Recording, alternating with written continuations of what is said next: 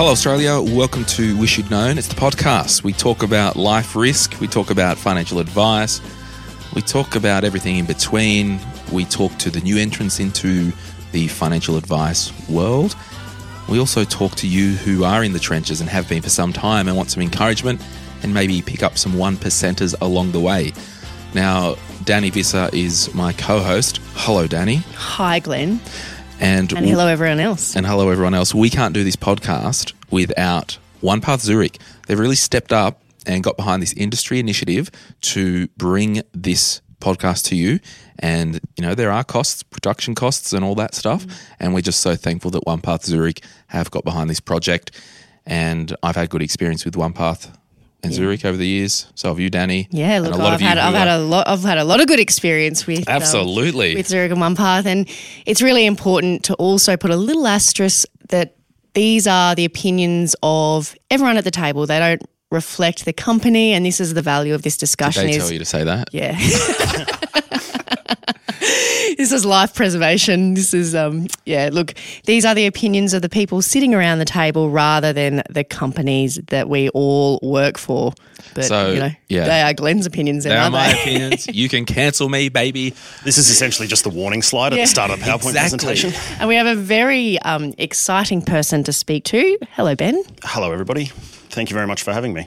Our pleasure. And Ben, I'd love you to give the audience a little bit of background as to how you've come into a business that's risk specialty and you've got a relationship with a pretty strong general insurance brand. So, yeah, if you can give us the highlight reel of why and what and here. what you're doing, yeah, that would be great. Uh, so, I started in the financial advice industry, I think, in the last year of university. And I started as an assistant to a financial planner, then went into full financial planning with various companies and decided, looking at both sides of the coin, the dark side and the light side, whichever way you want to look at it, that I'd rather be a risk specialist. So, about 12 years ago, I started specializing in that. And about 10 years ago, I joined a group called Ausbrokers or Ausbrokers Financial Solutions and started off as an employee. And over the sort of 10 years, I've now become a director and shareholder of the company.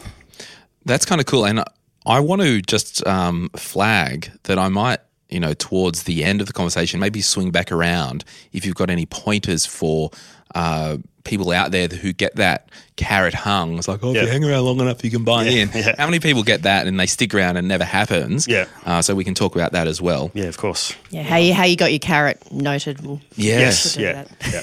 Now, Ben, I think it- it'd be important to start with basically the lay of the land with how you get your clients and maybe a little bit about the process to, I don't know, take them from, you know, I've just got my tradie policy or I've Yep. just got my building insurance sorted for this firm that I own uh, into your little pocket. Yeah, sure. So I guess it's important to note that Ausbrokers is a nationalised group of companies, and they're they're insurance and risk management specialists, uh, and they primarily focus on general insurance. So. We've got quite an active or captive uh, referral market within the Ausbrokers network, and uh, amongst that group, there's about 350,000 SME clients. So I guess our role as as as the life specialist within the group was to make it as easy as possible for our brokers to bring up life insurance as part of their conversation, noting, of course, that they specialise in general insurance and we specialise in life insurance. Uh, so I guess I'll just go into how we sort of build that relationship. Uh, when we first started, it's it's good to note that we had some strong referral partners, and then we had some that didn't want anything to do with us, and then we had you know everything in between. So what we did is we we had a look at the guys that did want to work with us, those those general insurance brokers, and we talked them through the process that they follow. We got to understand their business a little bit, and and as much as that, we then went and spoke to the next sort of tier of brokers and, and very much asked them what was stopping them from engaging with us as a life insurance expert. And the sort of biggest response that they had was that the brokers felt like it wasn't part of their speciality, so they didn't really want to get too much into it. They wanted to sort of bind the general insurance portfolio and, and then move on to the next client, go back, and all that sort of thing. The other response was that historically, we may not have the best reputation in the market, life insurance specialists. You know, we we, we bind a policy. I thought you were talking about general insurance brokers. I'm like, yeah, they're cowboys and gals. uh, so we, we don't have the best reputation for uh, for servicing existing clients, and so the brokers would. It was almost a sort of once bitten, twice shy that they'd had previous experience where they'd sent a referral to a life insurance expert or a financial advisor, and then never heard anything about it. And Trust is obviously the most important thing when you're talking with a client. And so, for a broker to be sending a lead to you, they've got to trust the process, they've got to trust you as a professional. Uh, and so, I guess that was a, a big journey for us to build that trust within the network. So, how do you actually do that? Like, what are the steps? You've got someone who said, I don't want to deal with you, Ben you know, I've had an awful experience. Yep. How do you break? Like, what's the tiny things that you can do to slowly move that to? So the first thing, and I would say this to anybody, and this isn't just general insurance brokers. This is any kind of you know accountants, mortgage brokers, whatever it may be. The first thing I think you can do is demonstrate your professionalism, and the best way to do that is to take that referral partner through the process themselves. So the sort of the, the conversation that we always have with our advisors when they're talking to a broker for the first time is make sure you talk to them about their personal situation. Ask them about their husband, their wife, ask them about their role in the business, find out what their needs are so that you can then take them on the advice journey. So that broker can then become a client. And anybody would know uh, within your own client base, the best referral you can get is from an existing client. So if you can turn that broker into not just a broker, but into a client, the referral is that much stronger moving forward. Yeah, I would totally echo that. Um, most of my referral partners in my business were clients. And just a bit of a sweetener, I would write all the risk with no commission. So I would tell them, yep. hey, this is wholesale price. It's it's discounted. Yep. There's no need to ever cancel this if you move away or we don't work together yep. in the future. Take this policy to the grave uh, because I've hooked you up. Uh, you know, yeah. Glenny's hooked you yeah, up. He's yes. juiced you up. Yeah. Uh, but yeah, that's it's so important because once they can actually understand the process and be educated, not mm. just in theory, but educated to their own situation, yep. their own family protection. Yeah, very much so. And I would encourage everybody to to do that in every aspect of their life. So. I had to get the car serviced maybe a month ago. So I called up one of my brokers and I said, who is the local mechanic that, that you look after as a client? And they said, this person And I said, okay, no worries. Well, I'm going to go and I'm going to tell them you recommended them and this is what I do. And that mechanic is now a client. Uh, same thing, I switched accountants recently, um, just moving city, moving all that sort of thing. And the accountant that I went and spoke to, I said, look, part of this, is, it'd be great to for you to obviously become my accountant, but then also I would love to become your risk broker. I'd, I'd love to find out more about your business and engage on a business to business relationship. Um, and I guess I'll come back in a month and let you know if that was successful or not. Yeah. and I mean, insurance, like taking someone through an insurance sales process, isn't naturally fun. No. So, how do you make that such a good experience that that GI broker says, you know what, Ben, I'm going to start sending you my clients because it's a bit of a grudge process. Yep. And if I just want to get my GI done for my business client, and get you know don't want to in- increase the complexity in that person's world how do you make it like i guess it's it's always good to partner with a general insurance broker or specialist who doesn't see themselves as a broker but more as a risk advisor so when you look at, so for example, Glen's sitting next to me, uh, the general insurer would look at the chair and go, right, I need to ensure the chair, the microphone is holding, all that sort of thing. And because I'm a risk advisor, I want to look at Glenn and go, right, he needs to be insured. So now I need to put him in contact with somebody who's an expert at that. So it's that whole of client approach that we really encourage our brokers and our life advisors as well to talk to clients about. So we have a lot of existing clients and we now are looking to start referring them back to our general insurance brokers because they need to be looked after in, in a whole of client sense. So you, you position it as an extension to the service. It's They're already so it makes them look like a better GI broker yeah. because they've done a more complete job. Yes, correct. And yep. in your business, if you get a lead um, from an existing GI broker and they've just you know done the building liability and all that stuff, and they're like, all right, go and talk to Ben. Do you say to the client, hey, I'm going to let Michelle know, the general insurance broker, that we've had our first meeting because mm-hmm. I want to keep her in the loop. Yep. You know, not all your personal medical details, but just the key milestones. Um, how important is it to keep the referrer that in- communication yeah, piece to is feel key. that So in control Yeah, of their client. Very almost. much so. So, and, and I guess that comes back to the earlier point where I said we're building trust and taking them through the process. One part I didn't mention, apologies, and, and how to make the process as simple as possible is when a client or when a broker goes through the health application, some can go left, some can go right, some can go straight through, and I don't know if those people exist anymore. But they get to understand how long the process can actually take. And so you want to speed it up as much as possible, get that pre assessment done as early as possible, talk them through the whole thing, and then push it through. And with um, like, because technology actually makes things easier. Like, I can only speak for what I used to do. Like, after every time I met with a client, they would get an email after the meeting, and at key points in that update to the client, like, thanks for coming in today. You can just CC the referral in. Like, it's actually easy. Yeah, so it, it doesn't matter if it's an Excel spreadsheet, if it's Xplan. Uh, we've got a piece of software called KPRM, which keeps people up to date. But the important thing is to just keep communication open, and nothing nothing will ever beat either meeting with the broker or picking up the phone and talking them through where things are up to.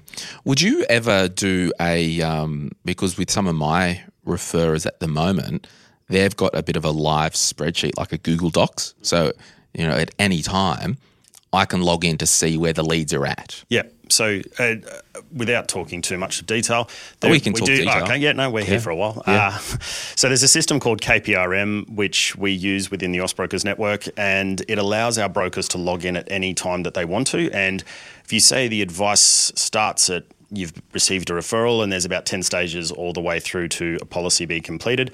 We've got little stage gates that our broker, uh, sorry, our advisors must follow and must update as they're going, so that the broker can be informed of every stage. Mm.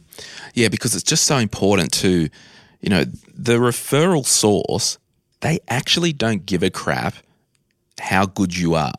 They give a crap about keep me in the loop, don't dick around with my client, and make sure they have a good experience. Yeah, so the, the trust is obviously the most important thing, and the easiest way to build and create and maintain trust is just open communication. So I can, you know, everybody makes mistakes. I can recall uh, over 10 years, I'll say it's less than five, but it's probably more, the times where I've stuffed up, where I've stuffed up with a client. And the first thing I did was call the broker and say, mate, I'm really sorry. This is what I've done. This is the result how can you help me fix it or just to let you know or whatever it may be.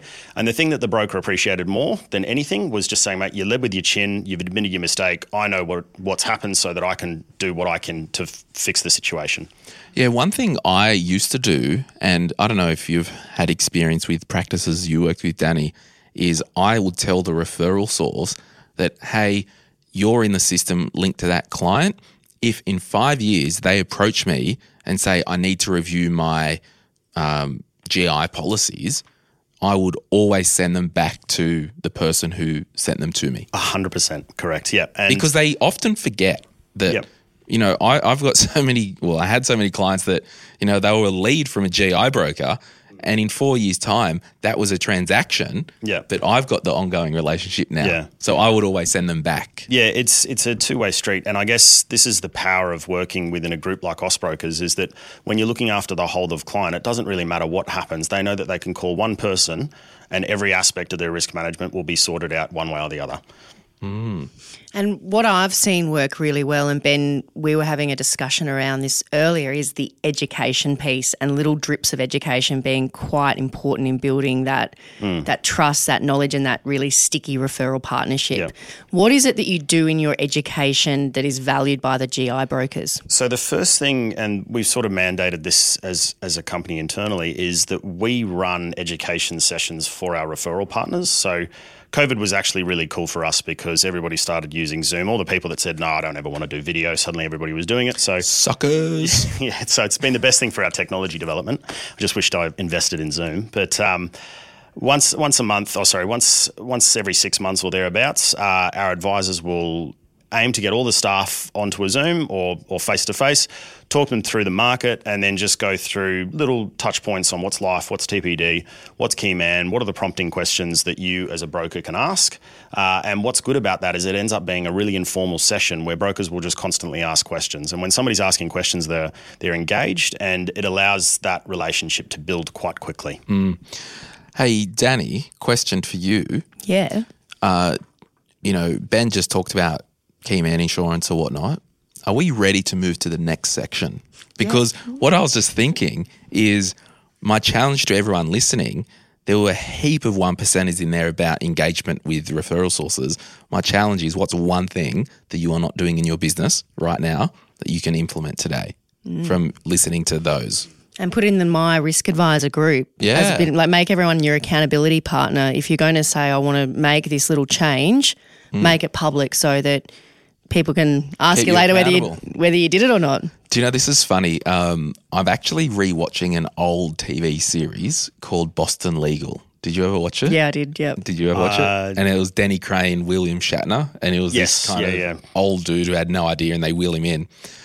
I actually feel like Denny Crane with these podcasts because Danni's got the computer and all the notes there, and she's organised everything, and here I am oblivious and just going with it Just for everybody listening, all I got was a glass of water. So in a wine glass. Yeah. That did help actually. We well, I think it's a that's a really that's a really subtle segue, Glen, to business insurance, which makes up about eighty percent of what you do, Ben. Yeah, and that's amazing because we all like know when we enter. Like, oh, certainly when I became a BDM. It was the business insurance stuff that was sticky. It was obviously usually decent premiums. And yet, it's not really written all that often. Like if we look at the work that we get from ad- advisors, business insurance is still such a small portion of that. So, can you give our audience some tips on, you know, how you actually position the business insurance with the client Yep. to get those great business insurance deals, and give us some background as to yeah, Yeah, sure. So the first thing that I would encourage everybody to do, as much with your referral partners as with any client, is just ask open-ended questions about their business. So if you're talking to a person who's who's got four star, five star, fifty, or hundred, it doesn't really matter. Um, the first thing that you can do is just say, "Tell me about the business." Take me through the history of, of how it grew. Tell me about the achievements, the failings, all that sort of stuff. And you'll end up having a great learning experience. And you, as an advisor, will start to learn probably more about business in general because you're exposed to so many industries. But uh, you'll start to see patterns develop over time. And what it will naturally do is lead into a conversation of, right, what does the world look like right now for you as a business owner? Now let's start getting into a little bit more of the nitty gritty about who are the key people in the business, what's the valuation of the business, and move from there. Yeah, sweet. So if we talk about uh, positioning exactly, so a person comes to you who needs some life risk insurance, and they come to you because the broker has said you need to consider some income insurance. You know, the crap that I've got, it's rubbish. So you need to see an advisor. So when they're referred to you, the GI broker has said you need to consider maybe some income protection, and I can see you've got a family. I think you should talk about death cover. So they've come to you and they're like, hey, can you juice me up with some income protection and death cover? Which obviously you would look at funding death cover in super and making everything nice. But how do you bridge the gap between personal suite of mm-hmm. cover Yep. and then saying, but we've got other risks over this side of the fence? Yeah. So the referrals and the way that they come, more often than not, there might be a bit of confusion. Somebody will say, "Look, I need some Keyman insurance," and it'll turn out being they're a sole trader, or somebody just goes, "I need some income protection," and it turns out that you know their income would continue no matter what. It's always important to go right. The end goal here is to obviously to look after what you love and care for the most, and that's the family. Right, making sure that that's okay. But the start of the journey goes all the way back to the start of the business because the business represents a, a fair portion of your equity. So we've got to make sure that the business is okay so that if something were to happen, the business is okay, which means the value is okay and your family are okay. And then that goes back one step even further back to Keyman. So whenever I approach a client, I'd sort of I outlined that it's not just a, a nitty gritty. We can't just go, yep, there's half a million dollars worth of life insurance, there's income. That's not how we do this. We're, we're advisors, we're not brokers. So go back to Keyman and say, talk to me through the business. Tell me if- something were to happen to you as an individual, what happens to the value of the business? Or tell me what happens if uh, if one of your key staff, you know, if the CFO or if your high flying salesman, one of if something happens to them, talk me through it. Don't.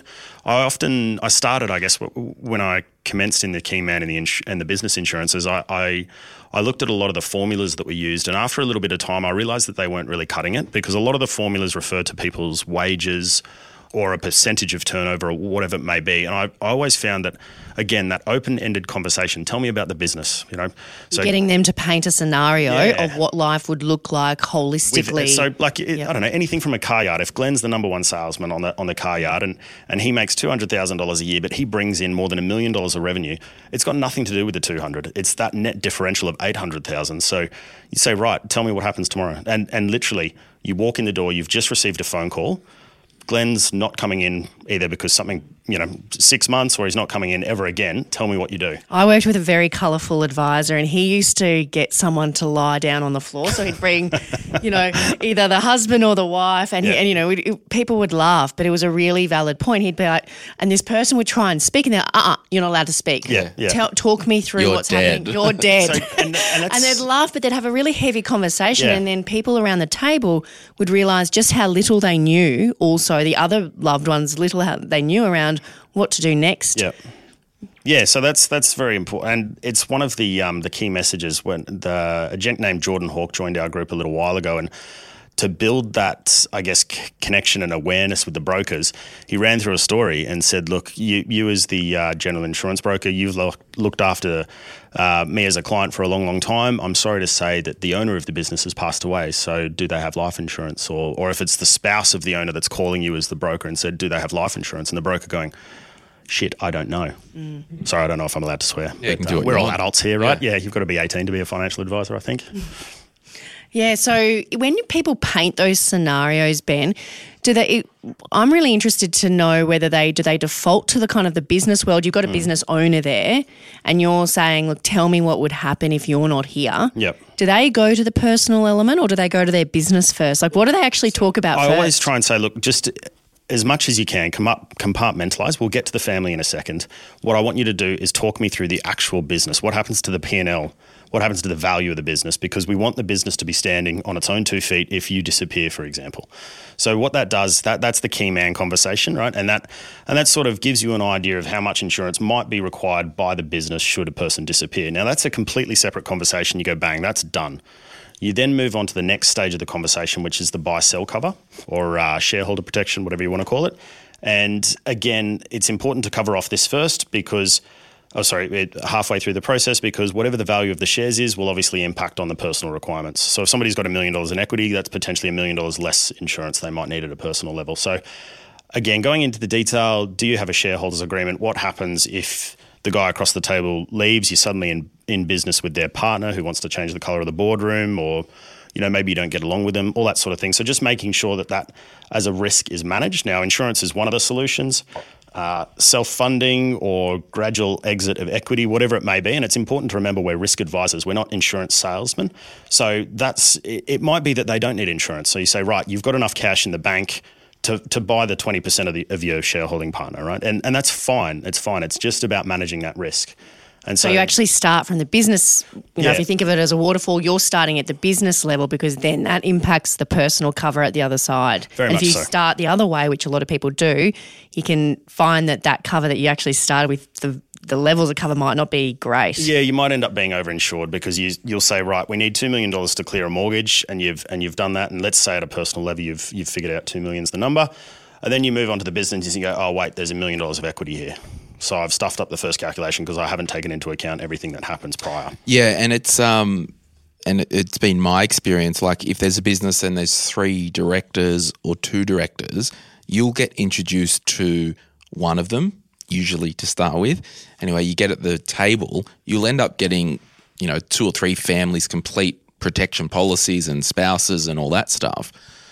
It's it's this dance of positioning and planting seeds and getting you know a bit of a, a rough workup because you might need to be the facilitator and bring in a specialist lawyer to have the conversations of how the buy sell agreement is composed Yep. and then because the buy sell agreement they will need risk policy numbers so it's kind of this um, moving thing where you might give them the application number as a, a draft thing to put in the the draft Yep. yep Document. So, yeah. um, so, in terms of process, are you kind of saying to the client, look, I'm getting all your personal details, Uh, I'm not making any recommendations yet. I want to meet with you guys, with the lawyer.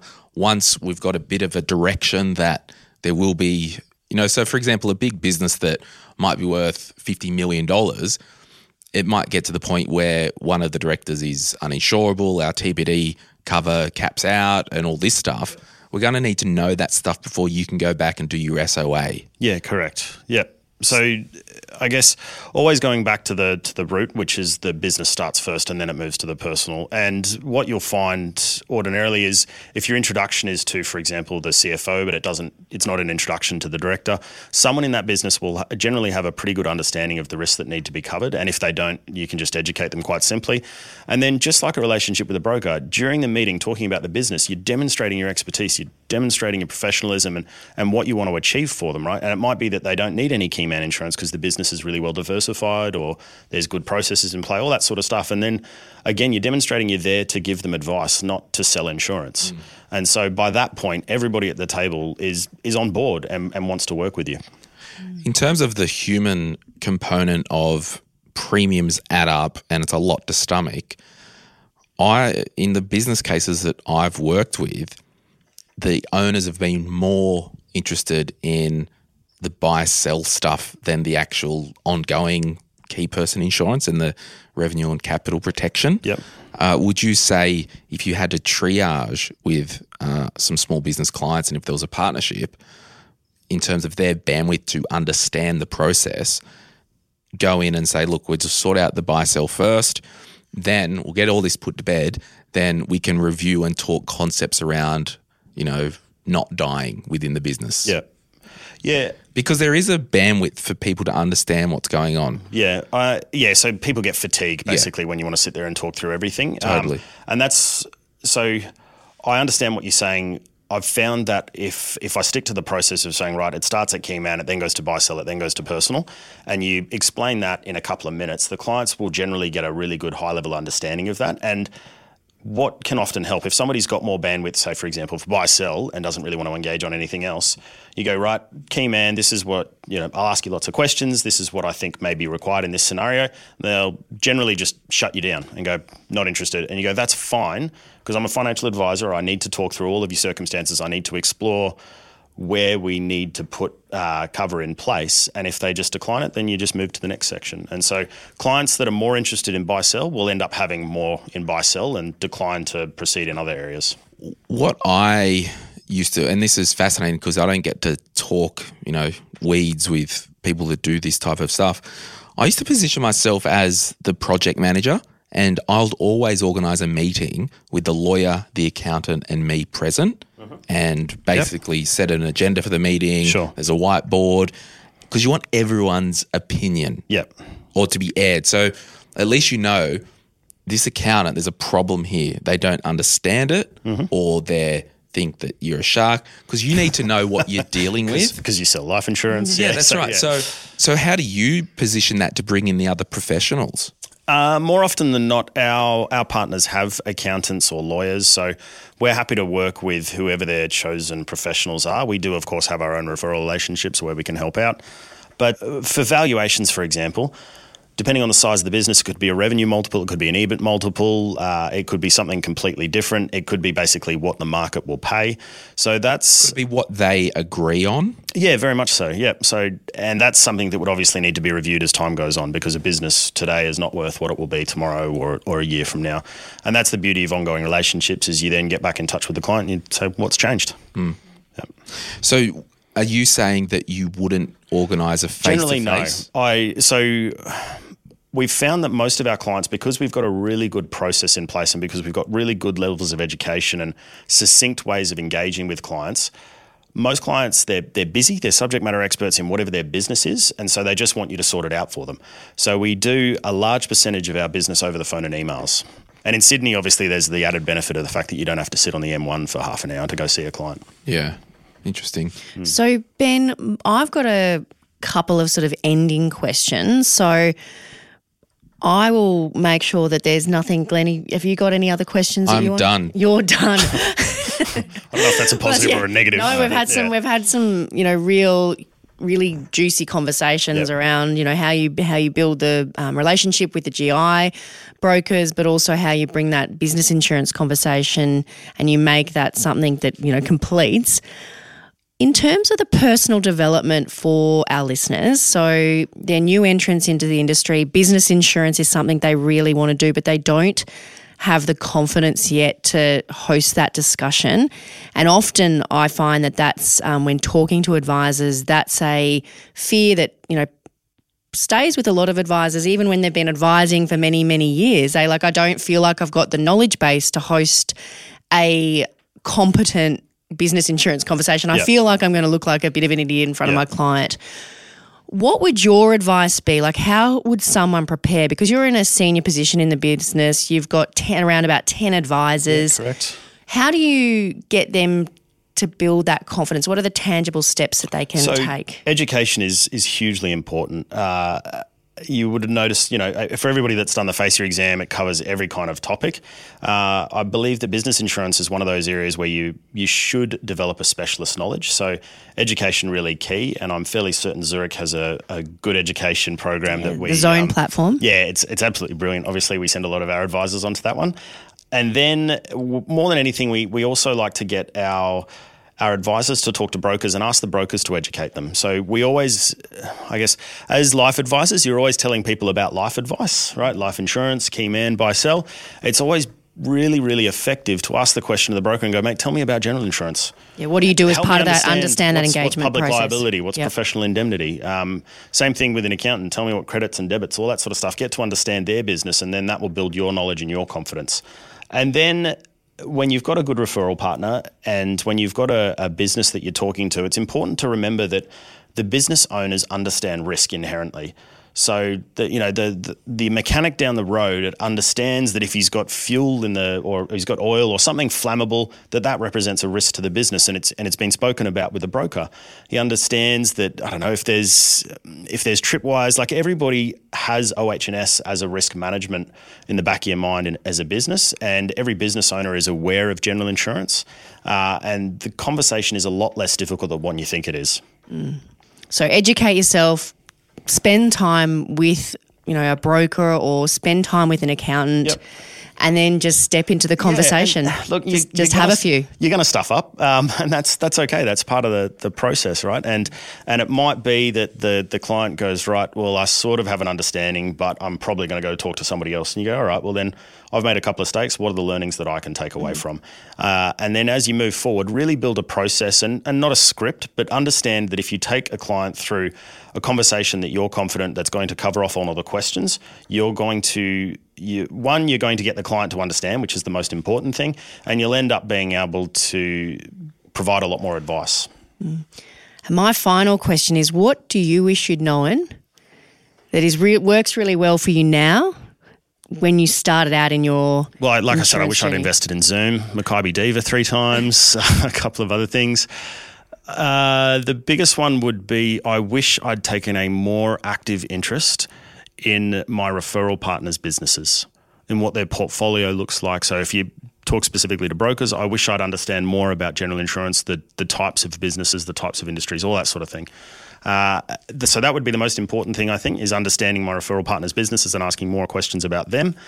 And then the second piece, I guess, would be probably the key man component. Is everybody always insists on using formulas, and I think that's a good base for potentially those that don't have a heap of experience. But if you could just sort of realise that, just like every other fact find, an open conversation is a much better way to find out about your clients than specific questions. the scenario process that you yeah. use. Yeah, so I don't know if I'll ever get somebody to lie down on the floor, but that's that sort of approach. Give it a go one day. yeah. And quickly, um, any advice for those who have had that carrot of, oh, you hang around here long Yeah, enough? this one's this one's not the the funnest conversation to have with a lot of people because I end up talking to a lot of advisors. Obviously, there's a lot of movement um, that have been promised a lot of things and it's never come to fruition. A lovely part of being part of the Ausbrokers network is that when somebody says something, it actually does happen. So when I first started, they spoke about becoming an equity partner. Uh, I I worked my butt off essentially for for quite a while and and made that happen.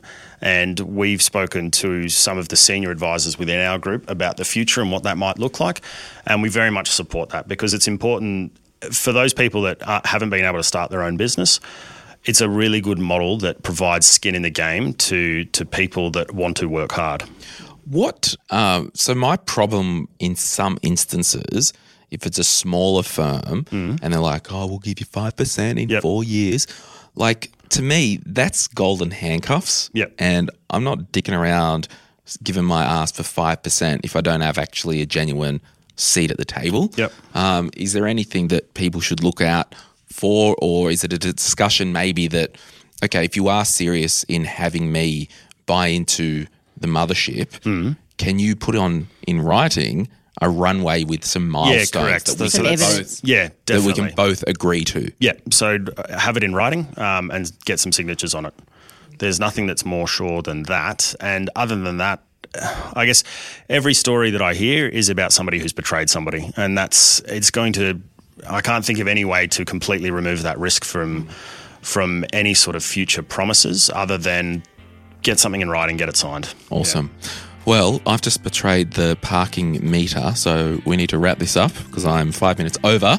So, Ben Donald, thank you so much for. And Danni and Zurich, thank you very much for having me. Yeah, thanks, Ben. Thanks for joining us. And thank you for everyone for listening. If you do want to contribute more to this conversation, make sure you check My Risk Adviser out in the Facebook world. We're a group, we're growing. And if you have specific questions or you have specific guests you would like us to get on the Wish You'd Known podcast, let us know because we'll do it. Slide into our LinkedIn DMs. I got to tell you DM guys, us. it's really exciting to be here. So definitely. hey, Come on, Ben. You've been a great guest. Thank you so all right. much. Thanks very much. Ta-ta. Bye.